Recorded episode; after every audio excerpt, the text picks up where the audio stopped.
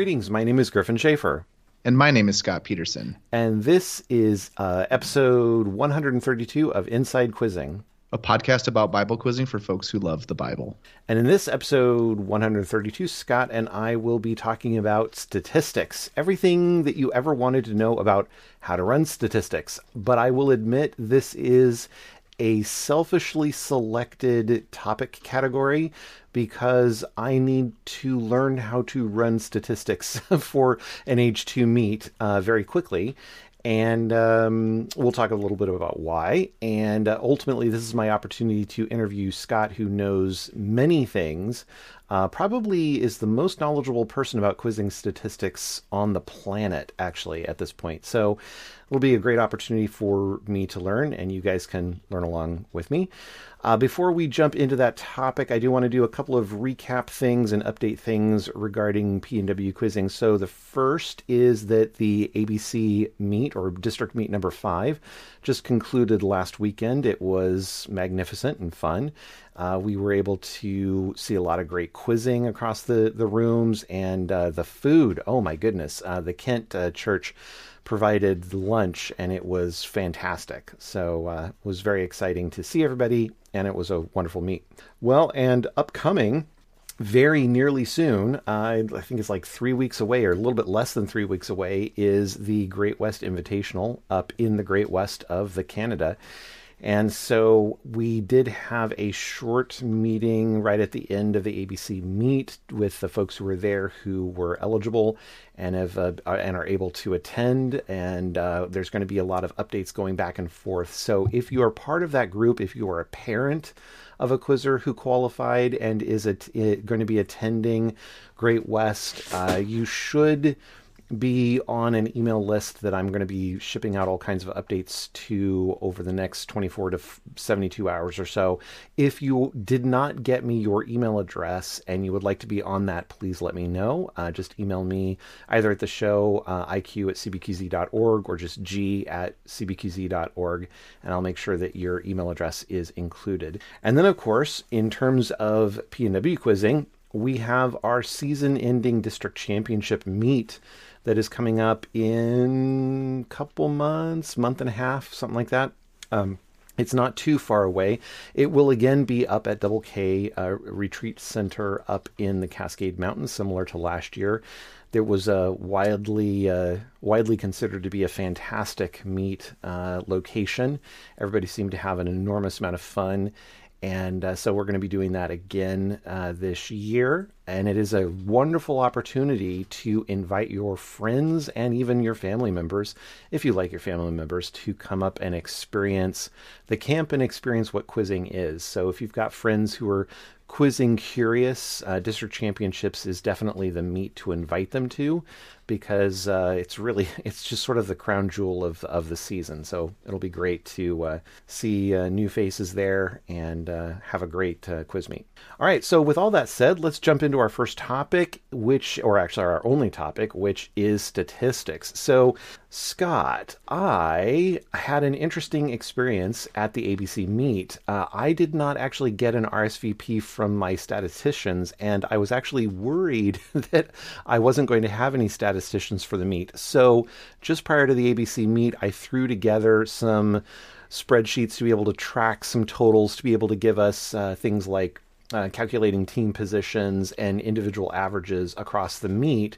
And it was pretty minimalistic. I'd call it a minimum viable product for the meet itself. And um, then when I got to the meet, it sort of dawned on me that, well, actually, I'm going to be quiz mastering. I'm also going to be training a new uh, quiz master. And I'm also not sure if I have a scorekeeper for my room. So I'm going to have to do all of those things plus uh, run stats for the meet. And it quickly dawned on me that oh no, this is going to be a train wreck of epic proportions Fortunately, I was incredibly blessed like three times over. Number one, my quizmaster in training was magnificent. She picked everything up really, really quickly and did a fantastic job. I had uh, Kim, uh, Craig and Kim came back uh, visiting the meet, and Kim was my scorekeeper, and of course, she did a fantastic job. And uh, then my scorekeeper, or not my scorekeepers, my, my, my two statisticians arrived at the meet uh, just a few minutes after we started, and they did a fantastic job running the stats. So, what was going to be an incredibly stressful meet for me, where I was going to be completely wiped out and it was going to be a train wreck of an experience, actually turned out to be quite a uh, enjoyable, relaxing. I just I I helped train the uh, the new quizmaster a bit and uh, did a few logistical things around the meet, but otherwise it was a, a pretty a pretty easygoing, pretty good experience for me, uh, and I got to enjoy other people enjoying the meet uh, as well. But that said, Scott, what are let's start with like what is the minimum viable product for statistics for if you want to do it like at a meet level first and then jump into a quiz quiz level or do we want to talk like what do you need to do as a scorekeeper maybe that that's probably the first thing the minimal thing that you need to do there working up upwards to a meet and then upwards to a, a, a season what's the best place to start Probably within a quiz. okay Um, how much should we go over? Because we've done a scorekeeping episode in the past. Yeah, we talked about scorekeeping in the past in terms of like all of the things that a scorekeeper ought to do, but what is the absolute minimum that that is necessary for a scorekeeper to record? I think the minimum is actually there's not a, a great minimum because you kind of have to know all of the scoring rules.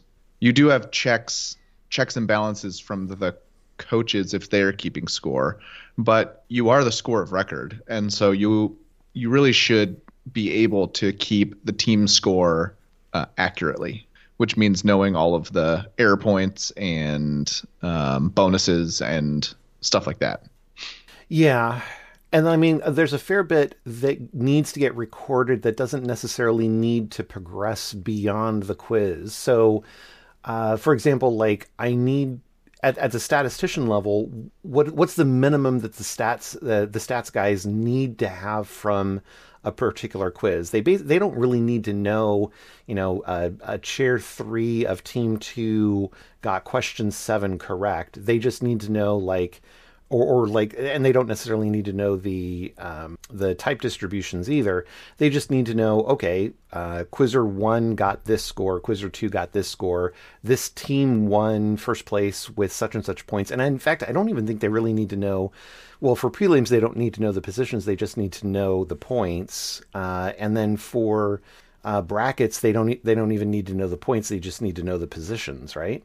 Is this age two still? yeah yeah we're entirely talking about age 2 Okay. only So in prelims, you do need to know positions to be able to calculate the points. Yeah, assuming uh, yeah, assuming assuming that the uh, scorekeeper didn't do that though. So like i I'm thinking of it as almost like a program, which is probably not the best way to think about it, but like if the scorekeeper is a is a class that's going to uh, you know expose a method that returns a data structure what is the minimalist data structure that needs to get passed to the statistician uh, class uh, Per- and- perfect question. yeah So all the statistician needs is placement for each team and score for each team. And by score, I mean like the raw 140 or 60 points.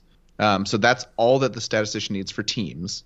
And then for quizzers, the only thing the statistician needs is number of correct and number of errors. And that's for only reg- non-bonus questions. Mm, okay, right, yeah.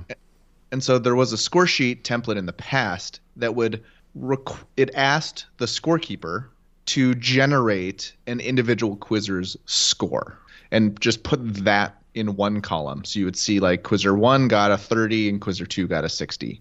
Well, when I was a statistician, I found that one of the most common scorekeeper errors was a quizzer who got two correct and one incorrect, but the one that they got incorrect was on question 17 or later, which resulted in negative 10 for the team's total, but doesn't for the quizzer.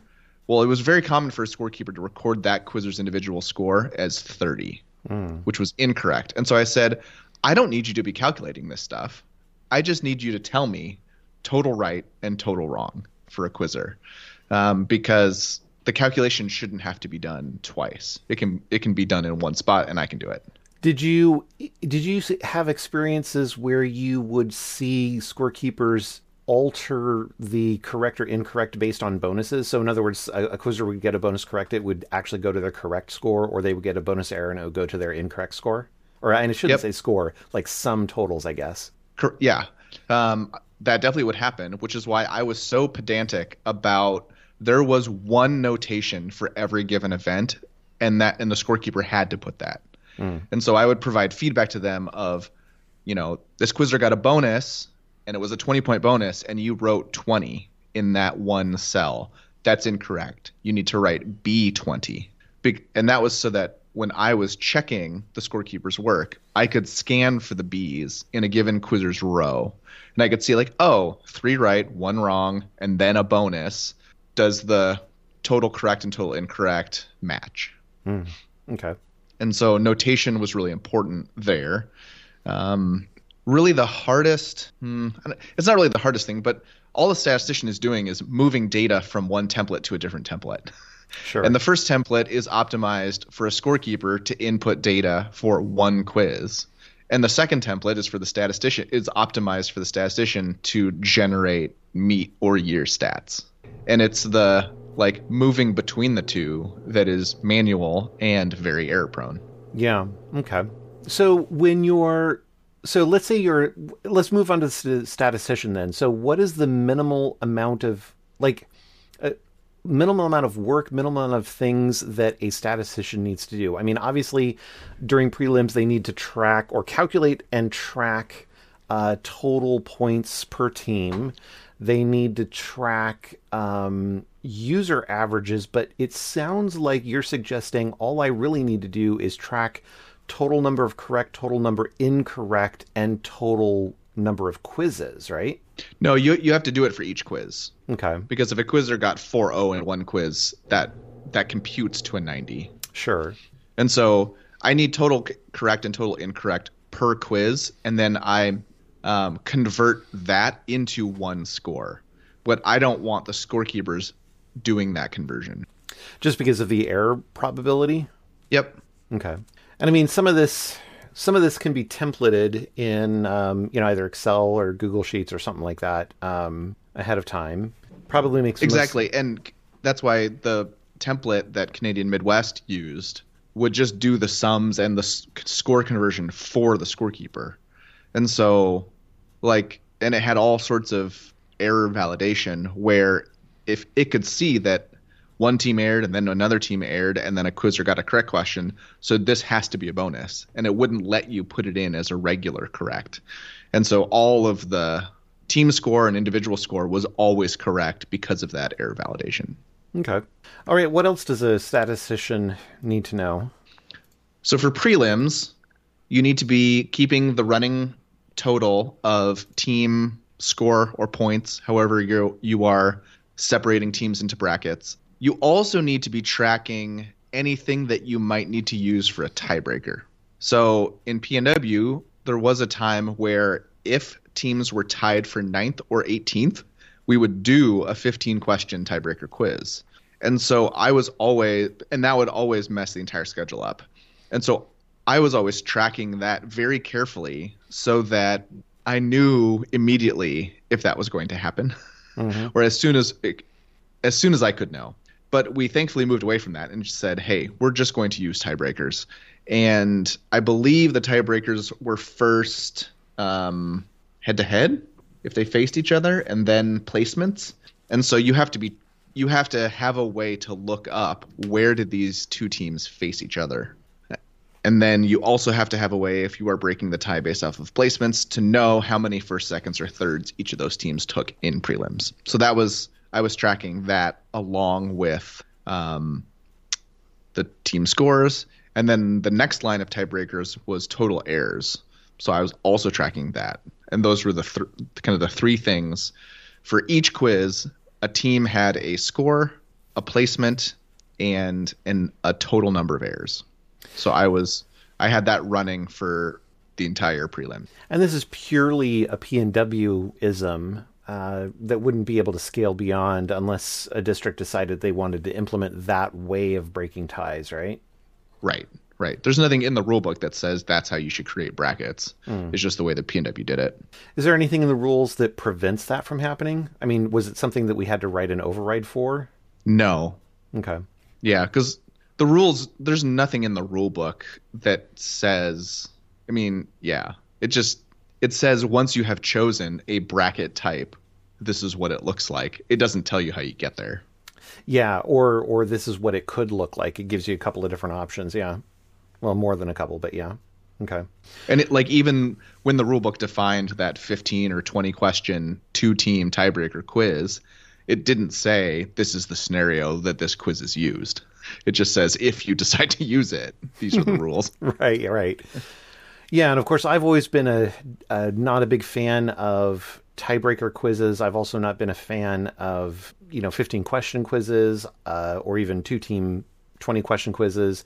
Like they've all felt misaligned and unequal relative to the other quizzes. So there's there's a there's a strange moment when you have that. It's sort of like a, a, a, different quiz. It's almost like a mini meet within the larger meet under different rules, or, or even though it's not different rules, but a different sort of weighting or balancing scenario uh, behind the value of things. Yeah, I think a really nice thing about quizzing is how balanced the the the competitive structure is. You know, with three teams, 20 questions, air outs, you sit out, a team sits out after, the air and all that is really really well balanced i think and it's it's at worst poorly balanced in a two team tiebreaker quiz but at best it's differently balanced or at least um, it's balanced in a way that you're you're not really you don't usually compete under and so it's weird to make teams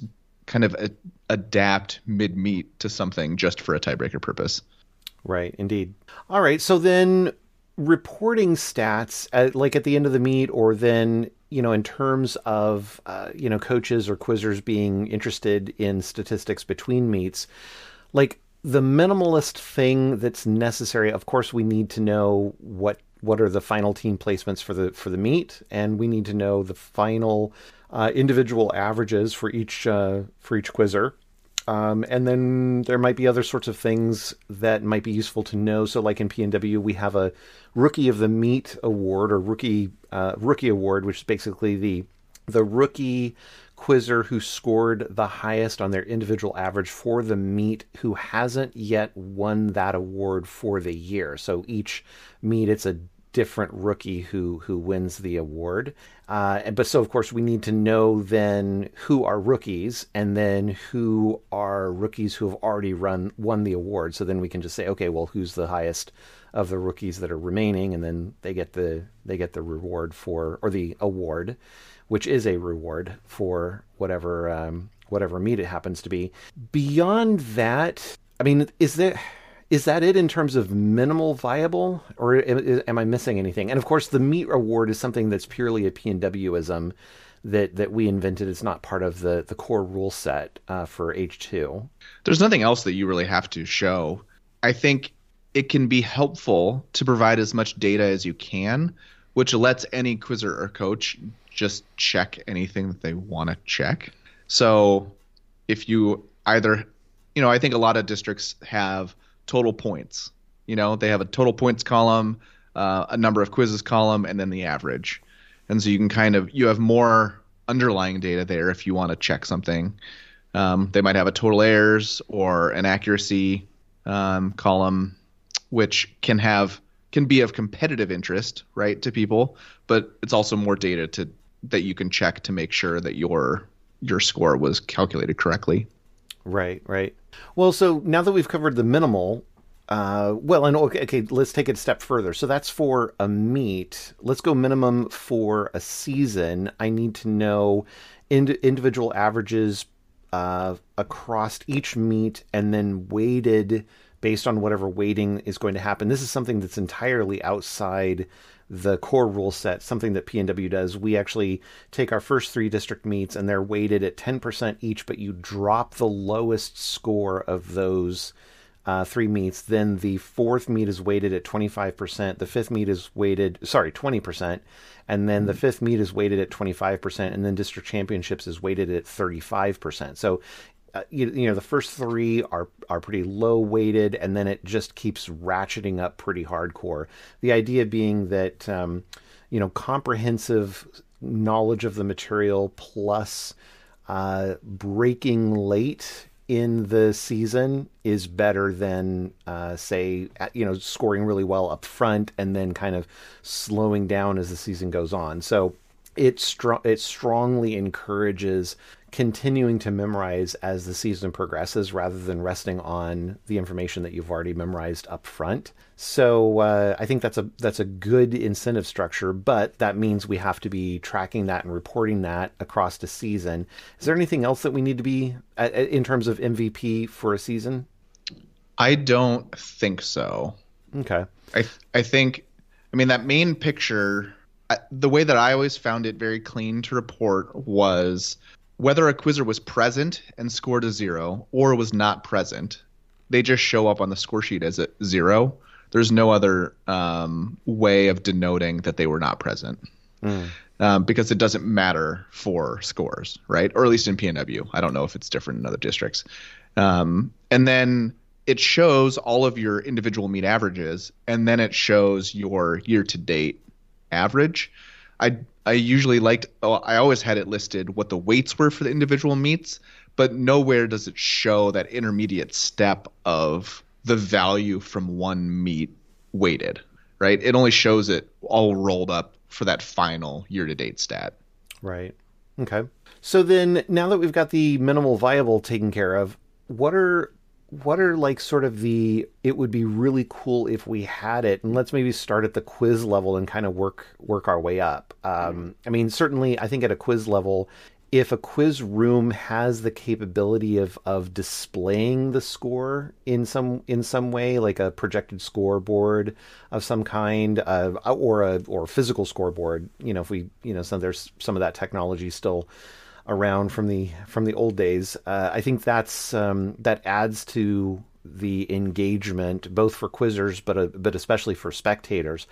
Is there anything else that we can do at, at a quiz level to be able to sort of add into this? I think there's a ton that you could add. So we've talked about broadcasting quizzing, having a play-by-play announcer and a color commentator, having a way to show the audience members only what the correct answer is and even potentially a way of highlighting the portions that a quizzer has gotten correct already and and then what they haven't yet gotten.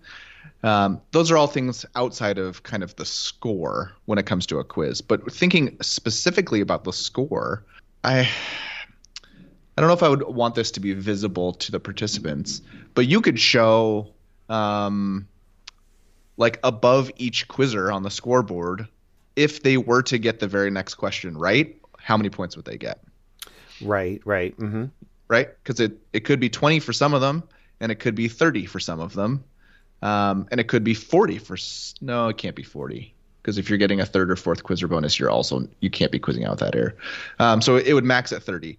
You could also, at any point in the quiz, um, generate the total possible score a team can accrue. Hmm. Okay. Yeah. Right. Uh, um, and that was what I was thinking of. You wouldn't want to show the participants because um, if your two opponents, their highest possible score that they can get is lower than what you're currently at, you would you would want to stop jumping now. And I wouldn't want that team to be able to know that without knowing it themselves already. If that makes sense. Right. Um, it's kind of like an NFL team you know, it's it's up to them to know that there's so little time on the clock that they can take a, a knee, kneel for a whole play, um, or multiple plays, and they would be able to win the game. But like, you know, you can calculate that. You can show timeouts left. Um, you could also show like question types that have been asked and question types left. you can also show, especially if you're in prelims, um, running team points totals. Right. I Indeed. think I, I I I always thought that that was something I wished. I mean, it probably wouldn't have changed my actions very much, but I wished I knew. Like, oh, I'm in. I'm ten questions into my final prelim, and it would be awesome to know if my team is eighth or twelfth, or you know, like, should I just win the next ten jumps if I can? Yeah, or or you know, uh, and then relative to you know, are you eighth and by how much? Right? How much do you need to move? Or, or if you're uh, probably a little bit better of a scenario, you're in tenth place. How much do you need to get into ninth? Um, that that would be a pretty important thing to know. Exactly.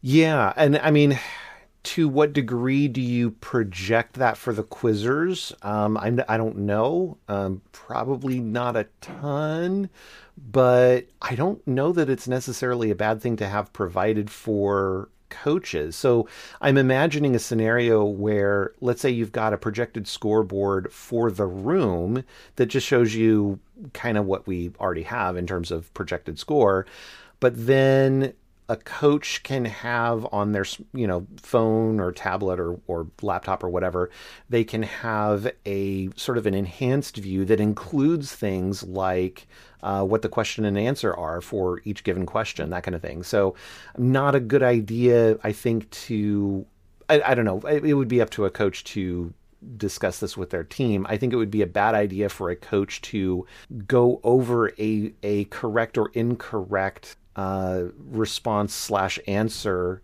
uh, during a timeout. I, I, think it's better to do that after the quiz. You know, focus on the next question rather than figuring out what happened in a previous uh, in a previous uh, question. Especially since you know by that point challenges don't matter. So just you're just using up energy focusing on something that doesn't you can't change anymore so you know do that do that after the quiz um, but i think it would be kind of neat for a coach to be able to have some of the access to the, some of this data during the quiz. And then i think more valuable than access mid quiz would be to have the data after the quiz so that you know during the ride home or during a practice later in you know in a couple weeks later you can then go back and say okay well in quiz 7 of of or 6 or whatever of prelims here's something that happened on question 12 let's talk about it. Um, and you can actually see uh, the question, the answer, the results, all that kind of stuff, like loaded in. I think that would be uh, pretty choice. It would be, and I mean, I would have loved to know which quizzers got which types correct. You kind of knew pretty quickly if there were some really specific specialists, and that's where the information is really useful. But you know, yeah, I think that would be that that would be potentially useful. Right, right, right. Well, so any other kind of things that we can think of sticking with age 2? Any kind of ideal reports? I mean, obviously, we'd want to be able to have ideally some way of digging into these stats uh, to a greater degree uh, and then running data and reports on them. I mean, CBQZ in its the app in its current form provides some exposure to this data to a degree. Uh, I don't think it actually exposes the question and the answer, but it'll expose the type uh, and then you can do kind of a play by play of the quiz itself. Uh, not exactly an easy thing to export, but I mean, theoretically, somebody could get to that. But I, I think to your point, it'd be kind of great to say, like, show me a graph of, or, uh, or based on, you know, slicing up the data between users or not users, uh, quizzers versus type uh, question types uh, versus, uh, you know, t- first 10 questions versus last 10 questions, these kind of things. So you could say, like, okay, well, this particular quizzer or this particular team tends to be a little bit more stealth in the first 10 questions, then starts to explode in the second half of the quiz. They tend to focus on these kind of question types. You know, that that sort of strategy could be uh, could be very interesting. It could be. I I didn't keep data at the question level because even though I had all the score sheets, I didn't have uh, like every single question asked, the type was not denoted, right? Mm, and so yeah. without all the data, it wasn't really worth using a subset of it. But I tracked every what I called a quizzer quiz. So each row of data was a quizzer and a quiz, and I could have all the data related to the quizzer. If they were a third, fourth, fifth person bonus, quiz out without air, air out. I actually had what question number they quizzed out on or aired out on, um, the name of the team, the meet, the the date, the location, all of this, and so you could run really cool um, data. Like I, I developed a, a total score type metric, which included if you um, got any bonuses, and I think it gave it, it basically included bonuses into the t- the individual's score, um, and you could see like, oh, this quizzer quizzed out without air was a third person and got two bonuses correct and no incorrect bonuses, mm-hmm. and it was it was fun for me to be able to see like these are the quiz the individual quizzes where the quizzer scored the most points for their team in one quiz. Or what quiz had the team that quizzed out the most? You know like oh my goodness four team members quizzed out in this one quiz um, or they got 18 correct as a team or um, or they got 13 wrong as a team right? Mm-hmm. um, there's all sorts of really interesting stats that you can pull out that aren't useful for competitive purposes, really. Um, but they are another way to bring interest to quizzing.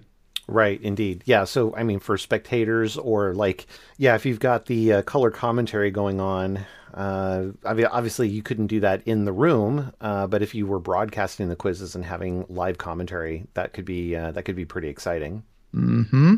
What other kind of stuff before we move on to A3? Um, sticking with A2, what kind of what kind of other improvements can you uh, think of?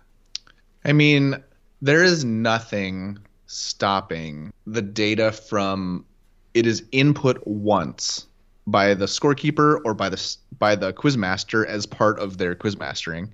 Um, so it's input once and then it is immediately available for all of the downstream purposes that we have talked about with no more human intervention. Like yeah. that's that's abs- that's absolutely possible. And if there's no human intervention moving data from point A to point B, no human can make an error moving data from point A to point B. And so and that's why like CBQZ seems like it could be the perfect interface because if a quizzer has to click on a quizzer to start their 30 second timer and then has to specify a result of of that question to be able to move to the next question. That's literally all that's required for scorekeeping, because yeah. everything everything else is contextual. Um, that a scorekeeper is like eyeballing to match up, like which team was it and which quizzer, and then um, but and then they're they're only making specific notations for the benefit of the statistician. But if you don't have a statistician, we don't need specific notation. we just need the quizzer and the result. That's all you need. Yeah, indeed. Well, I mean, you're starting to sound like Dave Beatty too. Uh, he is, you know, in his, you know, jovial Dave sort of way, uh, teasing and nagging me that CBQZ should at some point just take over and we deprecate scorekeepers and statisticians. The problem is that I, I sort of side injected scorekeeping into CBQZ as a as an afterthought, and I did a terrible job of architecting it. Um, I, I basically did it in a what is the what is the least difficult way to just make it work, uh, rather than a way that actually will be usable and in, in, you know and, and expandable and that sort of stuff. And I added a whole bunch of cruft into the the system in doing so. And i sort of painted myself into a corner and i have lacked the motivation to go back and fix it um, these last couple of years or so. But uh, yeah ongoing i mean certainly with a3 and this might be a good you know transition time to a3 so in building quizsage for a3 this is uh, truly this is this is a full on goal of, of, of A3.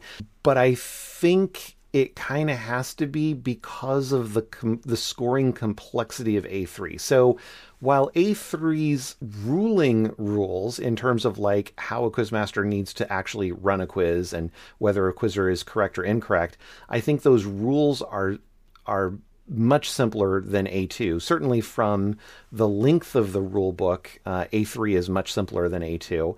I think, from you know, conceptually, uh, A3 is also simpler as long as you don't talk about you know uh, query subtypes.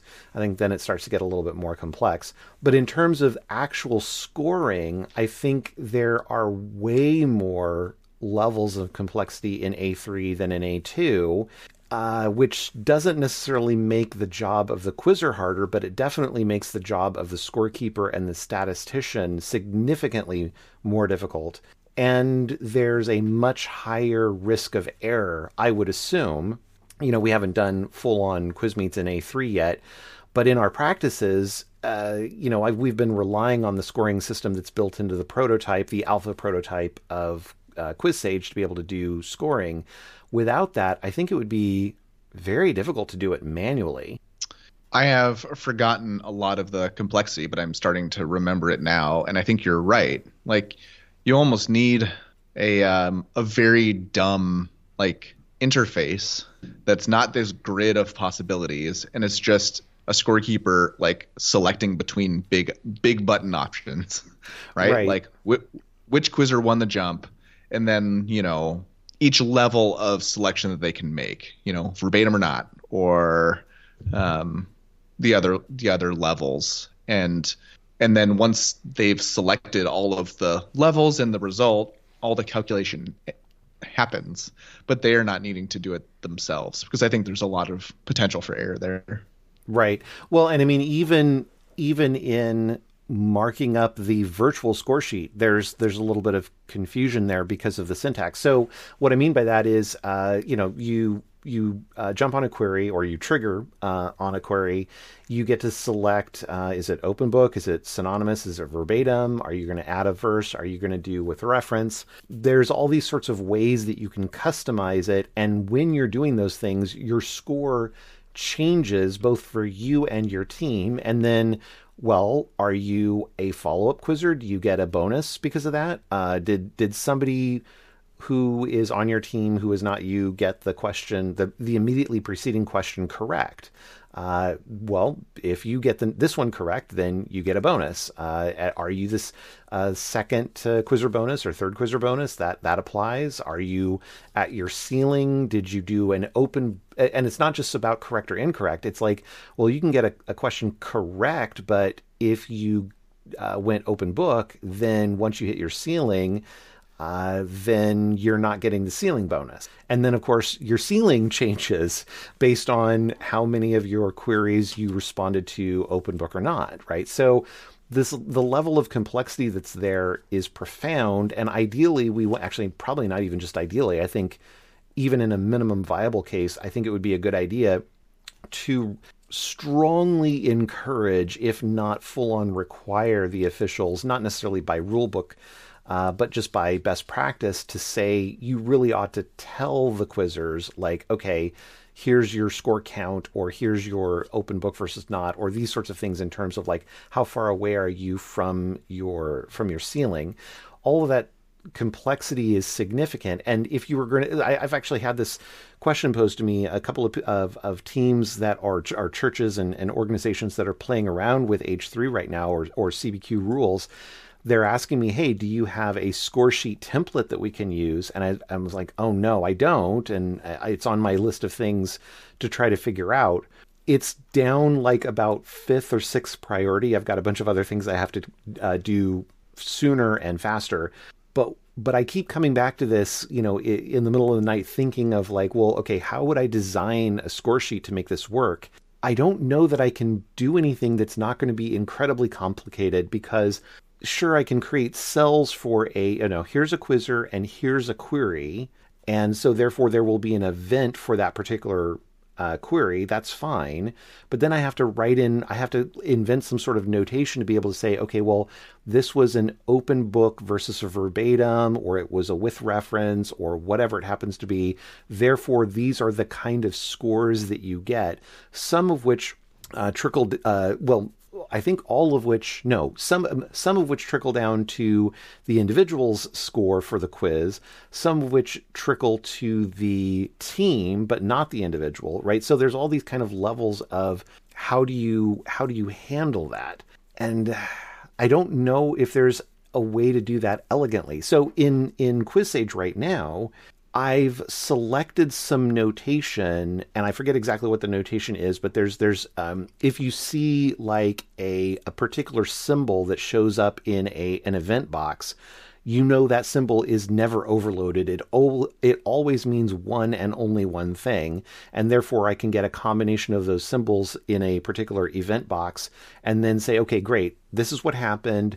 Therefore, the score is this for the individual, for the team, and where those teams line up in terms of positions for the quiz. But so in in that sense, a quizmaster or well sorry a quiz magistrate or a coach looking at this on a projected scoreboard or or a quizzer for that matter could understand basically decipher what's happening and understand what what each event is but those cells are not super obvious to somebody who's coming in from the unquizzed you know community uh, they might come in and say well something happened but i have no idea what that something is. It's pretty complicated. So i like the idea and one of the things i've been toying with and, and something i think I, I, I want to put together for ioc is the ability of this projected scoreboard to say okay while the quizzer is in the process of thinking about their response and providing their response, I want the the scoring system to actually say, well, here's how many points are at stake, right? So if the if the quizzer uh, triggers in, gets the gets the trigger, and starts responding open book, it'll just have a, a nice one there. But if they say, okay, well, I want verbatim with reference add a verse, then it's like, uh, what is that? Verbatim is three. Is, is that five in total? I, I don't even remember off the top uh, off the top of my head. But then say like, okay, well this is five, but then it's a second person bonus and it's a follow up quizzer, so that takes you to seven or something like that. Like like showing those numbers up there uh, in terms of like what is this actually worth relative to the current scoring position of the team, I think is going to be really engaging for the audience. It's almost like watching I don't know, watching a basketball game and somebody from mid court tries to throw for what would become a three pointer and you're watching the ball sail through the air. There's a certain level of excitement watching that happen. Or like in the NFL, there's some long bomb, Hail Mary uh, kind of thing, and there's a receiver open and you kind of get all excited because are they going to catch it? Are they going to not catch it? Uh, I think that draws the audience in. So that could be kind of cool. Um, but are, but are you wanting a way for someone who doesn't know what's going on to be able to kind of know what's going on? Because in because if you don't know what's going on in football, you don't know why someone is attempting a hail mary and what the stakes are. Yeah, that's true. But I mean, that is true, but it's not cricket, right? So, I mean, you get after watching for, uh, you know, if you know absolutely nothing about football, American football, and you watch a few minutes of a game, you sort of get this idea of like, okay, well, at the end of the field is like where I want the ball to go for some reason, right? And how it gets there changes the uh, the number of points that I get, but getting the ball over there equals good. Therefore, when I see a Hail Mary pass, it's like, oh, there, there's some sort of dramatic movement happening here that's going to result in points. I may not know exactly how many points it is, or is that mildly cool or extremely cool based on how many uh, where what the score happens to be right now but i kind of get that sense. So i don't necessarily want somebody who's never heard of quizzing to walk in and fully understand every rule uh, you know scoring rule or or scoring situation uh, that's presented but rather i want them to have a sense of like well in this moment uh, look this particular quizzer who has it's you know query eight, and a quizzer who's never gotten a query before is answering now and could potentially earn seven points, which would vault their team from third place to first place based on how tight these teams happen to be. That's enough, I think, to sort of get people engaged into the excitement of the moment. Yeah, I think so. Um, being able to, yeah, at the moment that someone jumps and then selects um, some base subtypes for it to say, this is now what's at stake. Right.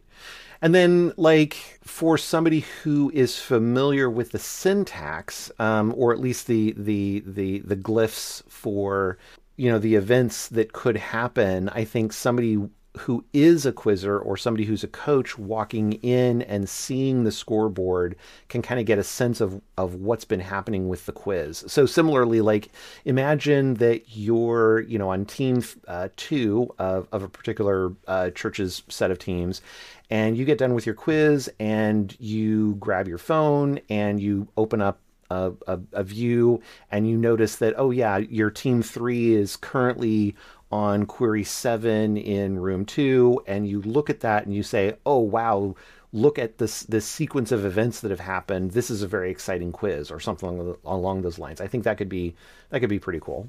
Yeah, it absolutely would be cool. Now, um, you've piqued my interest, and I was going to offer to take a crack at making a age three score sheet template. So I have requirements questions, if I can ask. Yes, go for it. And, and, while you do that, I need to actually pull up the rule book because it's been uh, at least three days since I've looked at it. Therefore, I've forgotten most of it. Well, my questions aren't going to be about like actual, like as detailed as scoring. Oh, but okay. would you want a given quizzer's query cell to show what they selected as their um, base subtypes? As their base, well, you would have to. Am I, right? I, I'm not. I, I may not be using the right terminology. Like do you want to know like how they got there or do you want it to show four? Well that's that yeah that's that's a good question. I think mvp wise i think you could just show the total number right? Sort of. But you need kind of two different boxes. Like you need the what did this the quizzer get and what did the what did the quizzer earn for themselves? What did the what did the quizzer earn for the team but you definitely need to know for sure like like this it, let's say imagine this this is a scorekeeper in a traditional sense with a piece of paper and a pencil and they're ultimately the one responsible for tracking and reporting like here's actually what's happening in a quiz right? So even if the quiz magistrate you know uh, kind of loses their position or the coaches forget something or the quizzers aren't sure the the scorekeeper ultimately is the the the source of truth right for what's happening in a in a quiz. You you absolutely in that scenario i think the scorekeeper absolutely has to track whether something is open book or not because you you you have to know that information to be able to discern when a quizzer hits their ceiling. And if they hit a ceiling of four like do they hit their ceiling and get the ceiling bonus or not? And so you you absolutely have to track that. Um, i don't think you need to track things like synonymous verbatim with reference or add a verse. So yeah, I don't think MVP wise you would have to track that, but you, but you would absolutely have to track open book. I'm trying to think of other things that you would need to track beyond that. Okay. Well, I already have an idea um, that is that is going to be different. of course, because it's A3. Do you want to talk about it more, or do you want to work on it and then uh, showcase it later? I, I mean, my idea is it'll be transposed. Okay. Um, so the the queries instead of running horizontally will run vertically. Mm, and I, I think yeah, I like this. Visually, it would let you have a individual and team column. Um, whereas if it's running horizontally and there's just like every two columns, you kind of have to keep track of like which one's the individual one. It would it would make summarizing a nightmare. But if it's um, its own column and you're just having to look vertically down, um, the only thing is, would I just want a free form field for writing in the name of the quizzer that is answering a, each query, or um, would I want to have like all 12 listed and you notate them somehow? You know, right? Um, and so that's just like a data layout problem. Um, but I think it makes sense to have the queries run vertically because then for a given query, it's really clean to be able to say like open book or not, um, or other things like that. Whereas if you're laying out horizontally, there's just not room because you can't have two, three, four cells per query, especially if because there could be 36 queries, right? Right, theoretically. So you're you're envisioning something on a page that looks not terribly unlike CBQZ's scoring display now, right? Correct. I I, I can't picture it exactly, but I imagine it would look pretty similar. Actually, no, because you have the 12 quizzers laid out horizontally across the top, right? Yeah, um, and then vertically. So yeah, so one row is one quiz event. Um, so uh, in, and I'm talking CBQZ here, the app, not um, QuizSage. Um, although the the QuizSage is using a similar structure uh, in terms of how it's displayed. But but yeah, basically you've got um, columns for each quizzer. Uh, and then a team is in a column that is it's like a macro column. So each quizzer has a, a, a column for uh, things that can happen to them, and then there is a team summary column as well. So it, the summary column shows, uh, say, total score based on that particular event, and then it's one row per event that's there, whether it's correct, incorrect, or no jump. Or if um, if it's like a timeout or that kind of thing, the, those events uh, all get tracked. Interesting. And is it it's teams of three? It's uh, well in CBQZ, it's it's teams of however many. So, it, but in age three, in age three, yeah, it would be it would be teams of three uh, that are there. So it's the age three run. I mean, just to save some time in QuizSage, I just use CBQZ's um, uh, layout as inspiration and did something very similar. Uh, the notation is a bit different. So on in the QuizSage one right now, which again is is is an alpha, so things are you know going to be highly flexible uh, over the next couple of months or so. But the the leftmost columns are and and they're plural. So in in in CBQZ, the leftmost column that is not a column under the leftmost team is uh, it just says what's the what's the question number. Um, that's it. And I think I don't remember if it has a Maybe it has a type in there as well, but I don't remember if it does or not. But in um, QuizSage, those columns are much larger. They have um, we have a uh, what question or what query number it is, whether it's A, B, or C. We have what translation uh, that we're using for that particular query, and then we have the queries. Um, all of the query subtypes are listed there. So ultimately, that's important because the uh, non quizzer selected base or I guess okay, I should use the the terminology correctly. The base query subtypes are pre-selected and are known and published ahead of the quiz.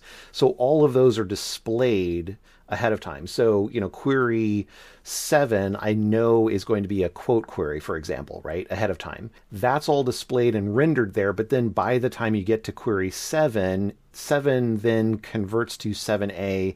Some quizzer uh, triggers in, gets called, and they, they uh, say they want to answer verbatim. So as a result of that, the, the quiz magistrate hits a verbatim button, and the little V uh, gets added to where it says uh, Q under the type. So it starts as a Q, then becomes a QV, or maybe it's a QVR to add a reference or something like that. I forget what the what the exact uh, labels are, but they, basically those things shift and change as you're moving through, uh, and then the notation itself, the event is labeled for that particular quizzer. This quizzer got it correct or incorrect and got these kind of conditions as a result.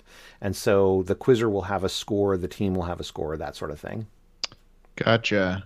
So, and are you wanting a template to be designed as a um, electronic only template? Well, or, ideally, or a no. paper only template. Ideally, paper. I don't know if it's reasonable to be done this way, but but ideally, it would be great if it could be done as paper, right? And the reason I say this is. Um, you know, imagine a quiz meet that is uh, that doesn't have electricity, right? Um, so you know, it's it. Granted, most of our quiz meets, actually all of PNW's quiz meets, are are in you know church locations that have uh, Wi-Fi and usually pretty reasonable, but that's not necessarily going to be a guaranteed uh, sort of situation. So, uh, you know, in in in the age 3 CBQ universe with QuizSage, I can pre-generate all of the quizzes uh, all 36 queries and all of the the structure for the quizzes and print those out and I can publish publicly the the base uh, subtypes uh, for each of the quizzes, and then I can hold the actual queries confidential and provide them to the quiz magistrates and so forth. So all of what a quizmaster needs to do can be pre-generated, except for the thesaurus work. Uh, that part really can't. So yeah, we'd have to do some sort of like you know theoretically you would print out the the uh, the generated thesaurus, which would be massive, but you could you could conceivably do it. Like it, it is not impossible to imagine, you know, printing things out and having that available. What can you do from a scorekeeper's perspective to make and and, and even harder, what can you do for a statistician such that uh, we've got a paper only score sheet that a human with a pencil is filling out uh, that a statistician can then read and comprehend and do some some work with. And are you kind of wanting it to also serve so paper first, uh, but also serve the purposes of input by a scorekeeper, ability to understand by a coach, and ability to tabulate by a, a statistician? Yeah, I think that's necessary. I mean, I mean, th- this is one of those things where I don't think it's going to happen all that often, but in situations where you're up in the middle of the Canadian Rockies and they don't have internet, um, as a entirely hypothetical and unrealistic example, uh, what what would you do in those uh, situations? You can't rely on necessarily having. Uh, I mean, I, I, suppose you could have a computer with a battery, uh, but then how do you get that data over to a statistician to actually calculate things? So I think being able to fall back to uh, paper, uh, paper and pencil is going to be a good idea, even though it's probably going to happen, you know, two percent of the time. Makes sense. I think it, I think it's it's doable, but you have to make concessions for each of the scenarios, right? To right. be able to make it work for all of them, which it's it's just like building software, right?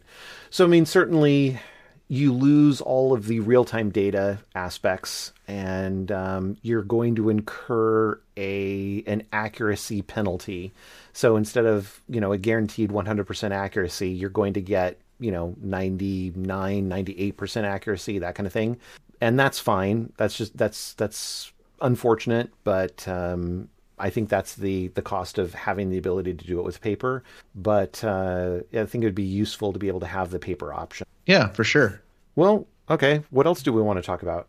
Uh, um, so we talked about all, just about everything related to stats and pipe dreams and age three and QuizSage slash cbqz.